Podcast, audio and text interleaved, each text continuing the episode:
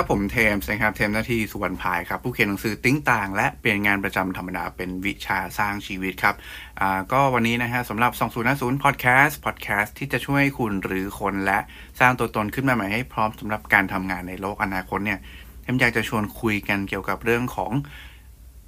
ทำไมนะครับเราถึงล้มเหลวในการสร้างนวัตกรรม จริง ๆ เมื่อสัก วันที่ 11 12 ธันวาคมที่ผ่านมาเนี่ยนะฮะเทมได้มีโอกาสไปเข้าคลาสเกี่ยวกับการสร้างนวัตกรรมองค์กร หรือว่าในภาษาอังกฤษเขาเรียกว่า corporate innovation นะนะ ซึ่งสอนโดยผู้คิดค้นนะครับ business model canvas ตัวจริงเสียงจริงเลย ซึ่งผมว่าไอ้ tools ตัวนี้เป็น tool ที่เขาใช้กันในระดับโลกแหละนะครับ แล้วก็คนที่เข้าใจในแง่ของ business จริง ๆ เนี่ย จะต้องมองให้ครอบคลุม ในเรื่องของทั้งโมเดลทั้งทั้ง9ก้าเขาเรียก building blocks ตัวนี้ ซึ่งเป็นส่วนสำคัญในการที่จะสร้างธุรกิจนะครับ ซึ่งคลาสนี้เนี่ยสอนโดยนะครับคุณอเล็กซ์ออสเตอร์วอลเดอร์นะครับผู้คิดค้นเครื่องมือตัวนี้เลยนะครับ ซึ่งคุณอเล็กซ์เนี่ยต้องบอกว่าในระยะเวลา 2 วันนี้นะฮะสอนแบบจัดเต็มมากแบบโอ้โหรู้อะไรแบบ คือจากที่เคยคิดว่าเราเราแบบ เออพอเข้าใจมันเป็นเบื้องต้นอยู่แล้วเนาะอันนี้แบบรู้ลึกกว่าเดิมเยอะมากๆนะครับแล้วก็มีความรู้ใหม่ ๆ ที่ว่าคุณจะใช้ business model เหล่านี้มาสร้างการ transform ให้กับองค์กรให้เป็นองค์กรที่มีความเขาเรียกว่าไร้พ่ายได้อย่างไร invincible company อะไรอย่างเงี้ยนะครับ ซึ่งวันนี้เลยเอาตัวคลาสเอาความรู้นะครับที่ได้จากคลาสนี้เนี่ยบวกกับ ประสบการณ์ตัวเอง บวกกับ lesson learn ที่ตัวเองเคยมีเนี่ยนะฮะเอามาสรุปนะครับเป็นความคิดนะแล้วก็เป็น lesson learn ให้กับทุกคนได้ฟังกันนะครับ ก็ครั้งนี้ต้องบอกว่าขอบคุณ Nexter Academy มากๆเนาะ Nexter Academy ก็เป็นคนที่ชวนเทมไป ให้โอกาสเทมเข้าไปฟังคุณอเล็กซ์ในครั้งนี้นะครับ ต้องขอบคุณทาง Nexter Academy อีกครั้งหนึ่งนะครับ ที่ทำให้เทมมีเรื่องดีๆ มาเล่าให้กับทุกคนฟังในวันนี้นั่นเองเนาะโอเคไปไปฟังกันนะครับเทมจะเล่าเป็นข้อๆแล้วกันเนาะจริง ๆ มันมีอยู่ทั้งหมดแปดข้อนะครับแปดข้อหัวข้ออีกครั้งนะหัวข้อทำไมเราถึงล้มเหลวในการสร้างนวัตกรรมนะครับ ข้อแรกนะข้อแรกคุณอเล็กซ์บอกแบบนี้ฮะว่าศัตรู ตัวฉกาจเลยนะ ที่ทำให้เวลาองค์กรบอกว่าอยากจะสร้าง innovation อยากจะสร้าง innovation สร้างอะไรใหม่ ๆ อะไรเงี้ย แล้วมันไม่เกิดสักทีเนี่ยนะฮะ มันมีอยู่สองเรื่องนะครับ มีมีศัตรูหลักๆอยู่สองตัวด้วยกันเรื่องแรกเลยคือ business plan ครับเธอนะฮะ เรื่องที่สองเลยคือทำโฟกัสกลุ่มครับ อืม งงไหมนะฮะทำไมอะทำไมมันเป็นแบบนั้นนะครับ เอาเรื่องของ business plan ก่อนละกันนะครับ จริงๆในการที่เราจะสร้าง innovation เนี่ยนะฮะ ต้องบอกว่าการเขียน business plan เนี่ย มันเป็นเรื่องที่ค่อนข้างใช้เวลาเยอะเนอะใช่ไหมบางทีเราเขียน business plan กันทีหนึ่งเนี่ยนะครับสองสามเดือนเนาะในเวลาเวลากว่าจะเขียน plan ตัวหนึ่งออกมาได้นะครับ ซึ่งต้องบอกว่าใช้เวลามาก แล้วก็ไอตัว plan ตัวนี้นะฮะ คือคุณเขียน based on ว่าคุณแทบจะไม่ค่อยรู้อะไรเกี่ยวกับมันจริง ๆ เลยด้วยซ้ำอะไม่ได้ทดสอบไม่ได้ test ไม่ได้มีอ่า evidence หลักฐานใดๆมารองรับไอ้แผนอะไรของคุณนั่นเลยนะครับ เพราะนั้นการที่เราบอกว่าเราเขียน business plan เพื่อต้องการที่จะ project อนาคต project การเติบโต ดูเรื่องความเป็นไปได้ในทางธุรกิจเนี่ย กลายเป็นว่าวิธีการเนี่ยฮะคือวิธีการที่คุณกำลังเพิ่มความเสี่ยงให้กับธุรกิจของคุณ เองต่างหากในกรณีที่มันเป็นธุรกิจใหม่มากๆ ซึ่งคุณไม่มีความรู้เกี่ยวกับมันมาก่อนนะครับ ซึ่งอย่างที่บอกพอมันใหม่เนี่ย คุณก็ไม่รู้เลยว่าคุณกำลังเล่นอยู่กับอะไรอะคุณคุณเดินไปในทิศทางที่ถูกไหม หรือแม้แต่ว่าคุณจะทำธุรกิจนี้จริง ๆ หรือเปล่าเนี่ย คุณยังไม่รู้เลยด้วยซ้ำคุณมานั่งทำแผนก่อนแหละนะฮะเพราะฉะนั้นทุกอย่างที่คุณทำเนี่ยมันเกิดขึ้นจากการที่คุณแบบเอ่อนั่งเทียนนะไปหาเทียนแปดพันษานะฮะมาจาก ทุกวัดนะฮะวัดศักดิ์สิทธิ์นะฮะแล้วก็มานั่งโอ้นั่งเทียนตัวเลขกันนะครับ ซึ่งเป็นสิ่งที่ผมว่าหลายคนก็ถนัด ไม่ใช่เฉพาะทุกคนนะผมเองนะฮะก็เป็นเหมือนกันนะมานั่งเทียนนะครับ แล้วก็เนี่ยเราก็ติดกับดักกับไอ้สิ่งที่เราวางไปแล้วแบบเฮ้ยพอทำปุ๊บต้องวางใช้จ่ายตามนั้น commit ตามนั้น commit อะไรยังไม่รู้เลยว่าทำอะไรนะครับเพราะฉะนั้น business plan ครับเป็นศัตรูตัวฉกาจตัวแรกเลยของการสร้าง สิ่งใหม่ การสร้างธุรกิจใหม่ การสร้างนวัตกรรมใหม่ เพราะว่าคุณกำลังก้าวเข้าไปสู่สิ่งที่คุณไม่รู้อะไรเลย แล้วคุณจะไปวางแผนกับสิ่งที่คุณไม่รู้อะไรเลย แบบชัดเจนเสียเวลาเยอะๆเพื่ออะไรนะครับ นี่คืออย่างอย่างอย่างแรกเลยน้อยตัวศัตรูตัวแรกเพราะฉะนั้นสิ่งสำคัญนะครับ ที่คุณควรจะทำเลยจริงๆเนี่ยมันคือการทดสอบไอเดียนะฮะว่าไอเดียที่คุณมีเนี่ยมันเป็นไปได้ขนาดไหนนะครับ ทดสอบแบบไป เก็บข้อมูลให้ได้ ให้มันมี evidence base ขึ้นมานะครับมีหลักฐานทุกอย่างมารองรับเพื่อตอบให้ได้ว่าคุณควรจะลงทุนกับมันต่อไหม ควรจะเสียเวลามานั่งทำ business plan ต่อไหม หรือว่าคุณได้ learning อะไรจากการทดสอบไอเดียนี้ เพื่อที่คุณจะลดความเสี่ยงมันลงนะครับ จนปรับให้มันอยู่ในโมเดลที่รู้สึกว่า อ๋อ แบบนี้มันเป็นไปได้จริงๆนะฮะนี่คือเรื่องของ business plan เนาะ ถัดมานะครับเป็นเรื่องของข้อ 3 แล้วนะนะฮะเป็นเรื่องของ focus group นะครับ focus group ศัตรูอีกอันนึงเนี่ยที่คุณอเล็กซ์พูดถึงเนี่ยตอนแรกผมก็เซอร์ไพรส์เหมือนกันว่าไอ้เรื่อง focus group เนี่ยนะฮะเพราะว่าแน่นอนแหละเราเป็นนักการตลาดใช่ไหมหรือว่าเวลาเราทำ business development เนี่ยคีย์มันคือต้องมาคุยกับลูกค้าเนาะแล้วก็วิธีการหนึ่งที่เราใช้ในการสัมภาษณ์ลูกค้า เก็บความเห็นเก็บอะไรเงี้ยมันก็คือการเรียก กลุ่มคนนะครับ มารวมกลุ่มกัน แล้วก็นั่งสัมภาษณ์ทั้งกลุ่มนะฮะก็ไล่ความหงความเห็นไปทีละคนอะไรก็ว่ากันไปนะครับ เราเรียกวิธีการนี้ว่าโฟกัสกลุ่มนะครับ ซึ่ง ต้องบอกว่าการที่เราจัดโฟกัสกลุ่มเนี่ยสถานการณ์ที่เราเจอในการสัมภาษณ์จริงก็คือว่า ทุกคนบางทีทุกคนแย่งกันพูดนะถ้าเราไม่ไม่ manage ดีๆนะทุกคนแย่งกันพูด หรือว่า โอเค ต่อให้มีคนใดคนหนึ่งพูดจริง ๆ เนี่ยนะฮะทุกคนก็จะเติมเสริมไอเดียต่อกันไปเรื่อยๆนะครับเพราะฉะนั้นเพนพอยที่เราเจออินไซต์ที่เราเจอหรือว่าความต้องการในการปรับปรุงที่เราเจอเนี่ย มันเกิดจากการแบบเอาของคนนู้นมาเติมต่อทีนึง เอาของคนนั้นมาปรับทีนึง มาขยายต่อทีนึง ซึ่งหลายๆครั้งเนี่ย มันกลับไม่ใช่เพนพอยจริงของลูกค้าคนใดคนหนึ่ง คนนั้นจริง ๆนะครับ มันก็เลยทำให้ ไอเดียที่มันออกมาเนี่ยมันกลายเป็นสิ่งที่เขาเรียกว่า incremental development เทมเทมใช้คำนี้แล้วกันคือ การพัฒนาแบบต่อยอดเล็ก ๆ น้อยๆนะฮะ incremental นะมันก็จะไม่ใช่การแบบสร้างสิ่งใหม่จริง ๆ สร้างนวัตกรรมจริง ๆ แล้วก็คุณไม่เข้าใจลูกค้าจริงๆด้วยซ้ำนะครับ การที่คุณนำโฟกัสกลุ่มแบบนี้นะครับ แล้วก็เพราะฉะนั้นวิธีการที่มันควรจะทำเนี่ยนะฮะ มันอาจจะไม่ใช่การมานั่งทำโฟกัสกลุ่มแบบนี้ แต่ว่ามันควรจะไปคุยกับลูกค้า แบบลงรายละเอียดกันเป็นหลายคนนะครับ ดูกันไปถึงเจอร์นี่เลยว่า ลูกค้ามีวิธีการทำงานในปัจจุบันอย่างไรนะครับ นั่นนำมาถึงข้อที่4นะครับว่า เวลาเราไปถามลูกค้าเนี่ยนะฮะเรามักชอบไปถามลูกค้าว่า พี่อยากได้อะไรอะพี่อยากได้ solution แบบไหนอะ พี่อยากได้ feature สินค้าแบบไหน feature ใหม่ ๆ อะไรเงี้ยคือคำถามนี้นะครับเป็นคำถามที่ผิดมหันต์มากเลยนะเพราะว่าลูกค้าไม่รู้เลยว่าตัวเองอยากได้สินค้าแบบไหนนะครับ แล้วก็ถ้าคุณเอา product เป็นตัวตั้งต้นเนี่ยนะฮะลูกค้าจะนึกอะไรไม่ออกเลย เหมือนถ้าคุณไปถาม อันนี้ตัวอย่างคลาสสิกเนาะเหมือนถ้าคุณไปถามแบบสมัยก่อนนะ คุณอยากได้ม้าที่วิ่งเร็วขึ้นไหม เอาอยากได้ดิใครไม่อยากได้ ถูกไหมฮะเดินทางไกลขึ้น ทั้งที่ความเป็นจริงแล้วเขาอาจจะไม่ได้อยากอยากได้มา ถูกไหมครับเพราะอาจจะอยากได้อย่างอื่นที่มันทำให้เขาเคลื่อนที่จากจุด A ไปจุด B ได้ดีขึ้น ปัญหาของเขาคือเขาเดินทางช้าเขาเสียเวลา เพราะนั้นหน้าที่ของคุณคือการคิดคนว่าคุณจะหา tools อะไรมานะครับ เพื่อที่จะแก้ไขปัญหาการเคลื่อนที่จากจุด A ไปจุด B นั้นให้ได้ ซึ่งมันมีได้วิธีการหลากหลายมาก ทุกนี้เราเลยเห็นอะไรฮะ เรือรถ รถไฟฟ้า รถยนต์ จักรยานมอเตอร์ไซค์เต็มไปหมด ถูกไหมฮะ เพราะอะไรเพราะว่าวิธีการคิดเราเนี่ยนะครับ มันตั้งต้นมาจากปัญหานะครับ ไม่ใช่ว่าต่อยอดจากสินค้าเดิมๆ หรือคุณเอาฟีเจอร์ที่มันมีอยู่แล้วนะไปถามลูกค้าต่อนะครับ สิ่งที่เราต้องถามนะครับคืออะไร มันคือ customer journey แหละ นะครับ ก็คือ customer journey ถ้าเล่าให้ฟังก็คือมันคือกระบวนการในการทำงานของเขาอะที่จะต้องทำให้สำเร็จอะนะครับเพราะฉะนั้นเมื่อพูดพูดพูดคุยกันถึงเรื่องของที่จะต้องสิ่งที่ต้องทำให้สำเร็จเนี่ยนะฮะในภาษาอังกฤษเขาเรียกว่า job to be done นะครับงานอะไรที่เขาอยากจะทำให้เสร็จบ้างนะในเจอร์นี่เนี่ยงานอะไรคือสิ่งที่เขาอยากจะทำให้ให้ให้สำเร็จนะครับ หรือว่าอะไรล่ะ เขาอยากให้คนอื่นคือความสำเร็จในที่นี้เนี่ยมันมันมันมันมีได้หลายแง่นะครับ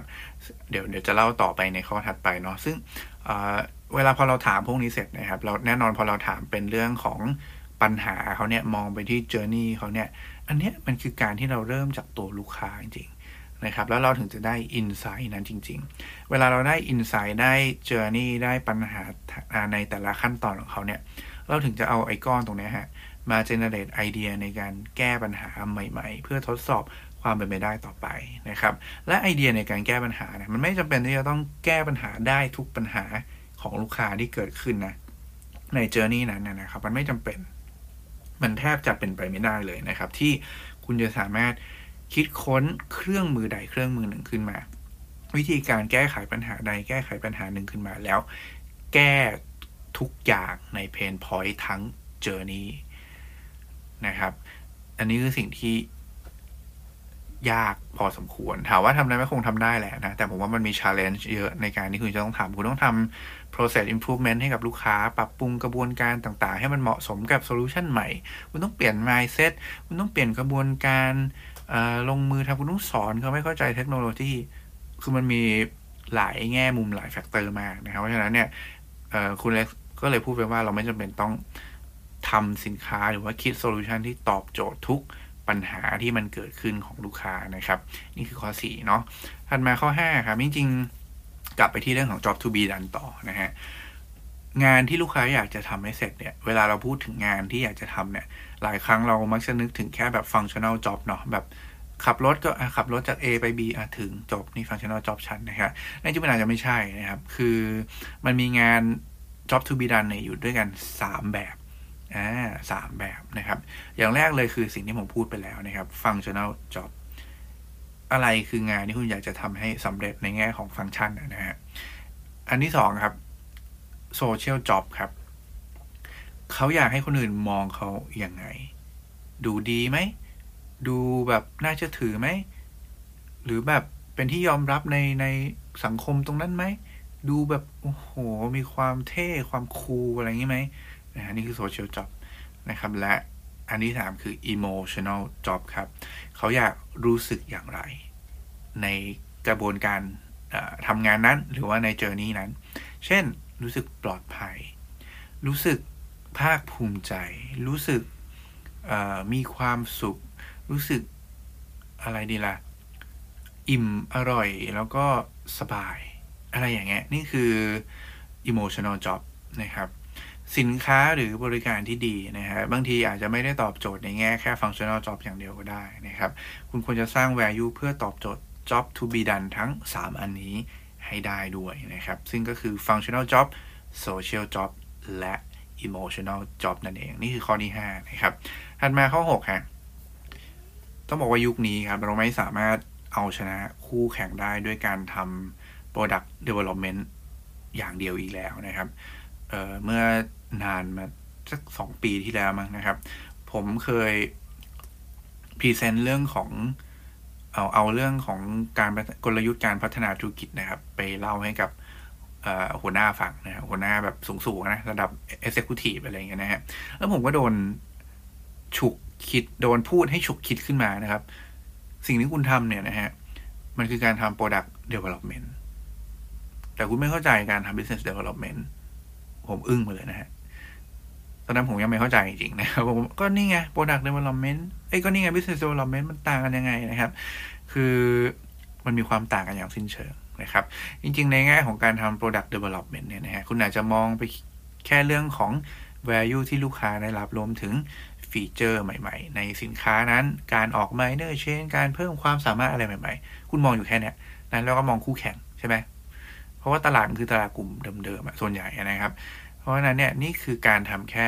product development คือคุณไม่ได้มองการเปลี่ยนแปลงวิธีการทำธุรกิจแบบอื่น ๆเลยนะครับ ซึ่งมันต่างกับสิ่งที่เราเรียกว่าการทำ business development หรือว่า business model innovation มาก ๆ business model innovation เนี่ย มันคือการเอา business model ที่เรามีอยู่เนี่ยนะมากลางเลยนะครับ แล้วก็ดูว่าในแต่ละ building block ของการสร้างธุรกิจเนี่ยนะฮะ เราเปลี่ยนแปลงอะไร มันได้อีก เพื่อทำเพื่อที่จะสร้างความได้เปรียบและสร้างประโยชน์ให้กับลูกค้าได้มากขึ้นกว่าเดิม ยกตัวอย่างเช่นอะไรครับ เช่น คุณเปลี่ยนวิธีการเก็บเงินไหม จากเดิมที่คุณอาจจะขายขาดครั้งเดียวนะฮะ มาเป็นการ subscription เออเช่น Adobe คุณคุณรู้จักบริษัท Adobe ใช่ไหมที่ทำแบบ Photoshop Illustrator อะไรเงี้ย มื่อก่อนเป็นไงฮะ คุณซื้อโปรแกรมแบบซื้อขาดถูกไหมเดี๋ยวนี้เขาเปลี่ยนเป็นเปลี่ยน revenue model เป็น subscription model ใช่ไหมครับ ก็เท่ากับว่าเขาเปลี่ยน business model ไง ถูกไหมนี่เขาไม่ต้องเปลี่ยน product เท่าไหร่นะนะครับ แต่ก็เออพูดถึงก็ต้องเปลี่ยนบ้างแหละเพราะมันต้องขึ้นมาอยู่บน cloud นะครับ แล้วก็เปลี่ยนมาเป็น subscription base เป็น service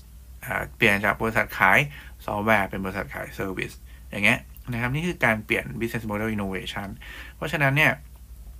ยุคนี้นะครับ ย้ำอีกครั้งหนึ่ง เราไม่สามารถเอาชนะคู่แข่งได้ด้วยการคิดแค่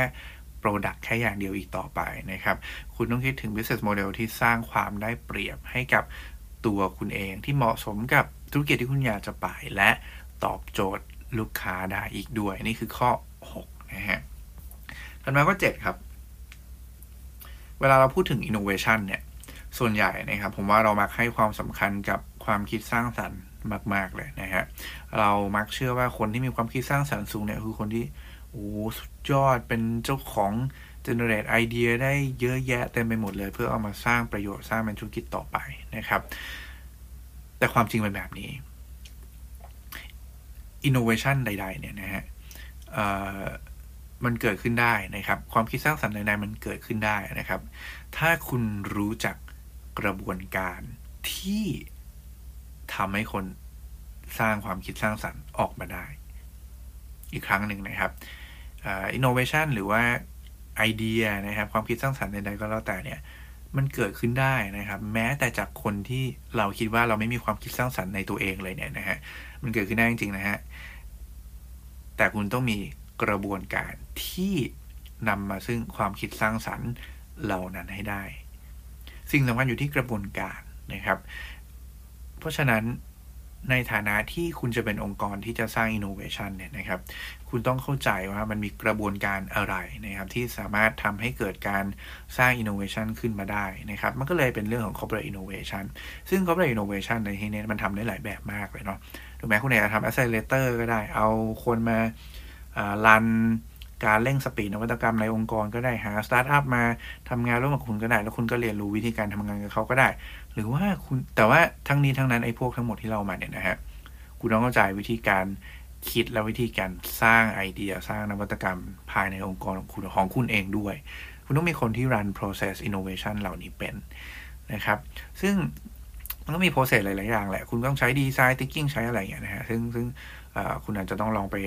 หาอ่านกันดูหรือว่าไปตามฟังในตอนเก่า ๆ ที่เทมเคยเล่าไปแล้วเรื่องของ innovation methodologies นะครับ ตอนที่ จำไม่ได้ละ EP เท่าไหร่นะครับ แต่เคยเล่าไปแล้วว่ากระบวนการในการสร้าง innovation เนี่ย มันมีอะไรและเริ่มยังไง เริ่มตั้งแต่ design thinking ใช่ไหม lean startup business model canvas อะไรอะ agile development อะไรเนี่ยครับ เต็มไปหมดเลยนะฮะ ก็ทุกอย่างมันเกี่ยวเกี่ยวโยงกันแล้วพวกเราเนี้ยคือกระบวนการในการที่เขาคิดขึ้นมาเพื่อทำให้เกิดความคิดสร้างสรรค์และสร้างอินโนเวชันได้อย่างรวดเร็วทดสอบ เรียนรู้ปรับปรุงแล้วเพื่อตอบโจทย์ลูกค้าได้อย่างรวดเร็ว ไม่ใช่การเสียเวลามาตั้งทำ business plan ทำอะไรพวกนี้อีกต่อไปแล้วนะครับ เกมมันเปลี่ยนไปนะครับ ถัดมานะฮะข้อที่ 8 นะครับ บางครั้งนะครับปัญหาของการสร้างอินโนเวชันเนี่ย มันอาจจะมาจากการที่เราติดอยู่ในกรอบของอุตสาหกรรมที่เราอยู่ซะเองนะครับ เพราะว่าเราคุ้นเคยกับอุตสาหกรรมนี้เราเลยมีวิธีคิดแบบนี้โดยอัตโนมัตินะครับ มันมีอีก วิธีคิดหนึ่งแหละ ซึ่งหนังสือหลายๆเล่มพูดไว้นะครับ เวลาเราพูดถึงความคิดสร้างสรรค์แล้วเราจะออกจากกรอบอะไรเงี้ย มันคือการเอาวิธีคิดแบบอีกอุตสาหกรรมหนึ่งนะฮะ มาปรับใช้กับอุตสาหกรรมของตัวเองนะครับ เราเรียกว่าการคิดแบบ cross industry นะครับ ยกตัวอย่างเช่น ถ้าในหนังสือเรื่อง เอ๊ผมจำไม่ได้ชื่ออะไรนะ เดี๋ยวนะ เดี๋ยวนะ เออจำไม่ได้แล้วอะแต่ว่าเป็นของอ ผู้ก่อตั้ง IDEO อะนะครับ เรื่องความคิดสร้างสรรค์นะครับ ก็หนังสือเล่มนั้นนะฮะจำได้ว่าพูดถึงโรงพยาบาลโรงพยาบาลหนึ่งนะครับ ที่เวลาผ่าตัดเนี่ยแล้วแบบมันทำงานช้านะครับ แล้วบังเอิญเจ้าของโรงโรงงานเนี่ยนะฮะเจ้าเจ้าของโรงพยาบาลนะครับบังเอิญไปดูโทรทัศน์แล้วเห็นการแข่งเฟอร์รารี่การแข่งรถนะครับ แล้วก็พวกรถยนต์เนี่ยก็เข้าโหเวลาเข้าคอกพิทเนี่ยนะฮะ คนมันจะ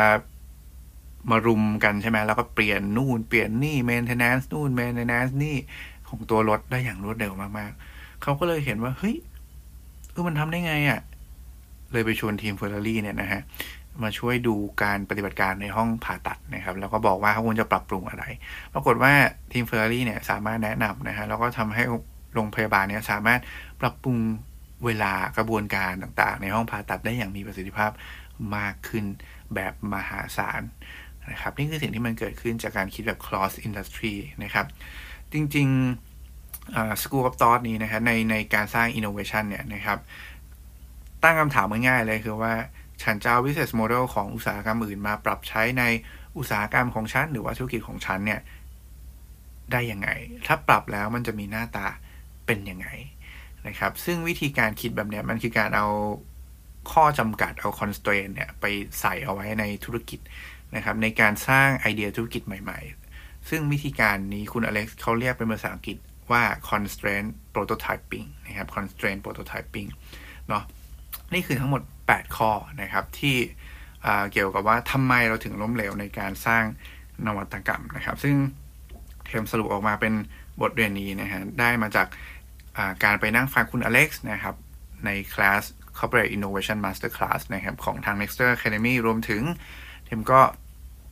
เอาสิ่งที่ตัวเองได้เรียนรู้ได้ทำอยู่นะครับมาเล่าเพิ่มเติมนะครับมาปรับแล้วก็มานำเสนอให้กับทุกคนได้ได้เล่าสู่กันฟังในวันนี้นั่นเองนะครับ ก็หวังว่าจะได้รับประโยชน์เนาะสุดท้ายนะครับ ขออนุญาตฝากนิดหนึ่งนะฮะก็ตอนนี้นะครับเทมทำโปรเจกต์หนึ่งขึ้นมา ชื่อว่า Moon Landing นะครับ Moon Landing เนี่ยเป็นโปรเจกต์ที่อยากจะทำให้ทุกคนเนี่ยสามารถรื้อคนนะครับ และสร้างตัวตนขึ้นมาใหม่ให้พร้อมนะครับ ให้ตัวเองเป็นคนที่เติบโตขึ้นทำเป้าหมายใหม่ ๆ ในอนาคตได้ แล้วก็เปลี่ยนแปลงตัวเองได้นะครับ ซึ่งใช้ tool ก็คือตัว life planner ที่ชื่อว่า moon landing เลยนะครับ ซึ่งทุกคนอาจจะเห็นอยู่แล้วในใน Facebook Fanpage นะอาจจะบางคนนะครับ แล้วก็ ถ้าบางคนอาจจะยังไม่เห็นเทมจะเทมจะใส่ลิงก์ไว้นะครับในในพอดแคสต์นะครับ ยังไงก็ลองกดอ่านรายละเอียดดูได้นะครับ ซึ่งตัว planner เนี่ยนะฮะ life planner เนี่ยเป็น planner ที่จะมาช่วยให้คุณตั้งคำถามกับการหรือคนตัวเองขึ้นมานะครับ แปลคำถามเยอะแยะเลยนะฮะ ซึ่งเป็นคำถามที่ช่วยคุณตั้งแต่กระตุ้นถึงวิธีคิดนะครับ กระตุ้นหาเหตุผลในการที่คุณจะต้องเปลี่ยนกระบวนการเปลี่ยนชีวิตของคุณนะครับทำไมคุณต้องเปลี่ยนมัน เออหรือกระทั่งกระบวนการทำให้คุณมอนิเตอร์ ขั้นตอนการเปลี่ยนแปลงและทำเขาเรียกว่าประเมินตัวเองรวมถึงการทำ pivoting ก็คือปรับปรุงปรับเปลี่ยนนะครับตัวเองให้เหมาะสมได้ ซึ่งไอ้วิธีคิดเหล่านี้นะฮะมันก็คือวิธีคิดในการสร้าง innovation นั่นแหละนะครับซึ่ง innovation เหล่านี้ก็เลยผมรู้สึกว่ามันสามารถสร้างขึ้นมาที่ตัวเองได้เหมือนกันนะครับ มันคือการ reinvent ตัวเองขึ้นมาสร้าง innovation ในตัวคุณเองขึ้นมา ก็เลยกลายเป็น planner Life Planner เล่มนี้ที่ชื่อว่า Moon Landing นั่นเองนะครับยังไงรายละเอียดก็ฝากด้วยนะฮะลองลองกดในลิงก์อ่านต่อกันได้ดูนะครับ สุดท้ายนะครับเหมือนเดิมครับ ขอให้ความสุขในการทำงานและความสำเร็จในแบบที่ต้องการ เป็นของพวกคุณทุกคนครับ ขอบคุณและสวัสดีครับ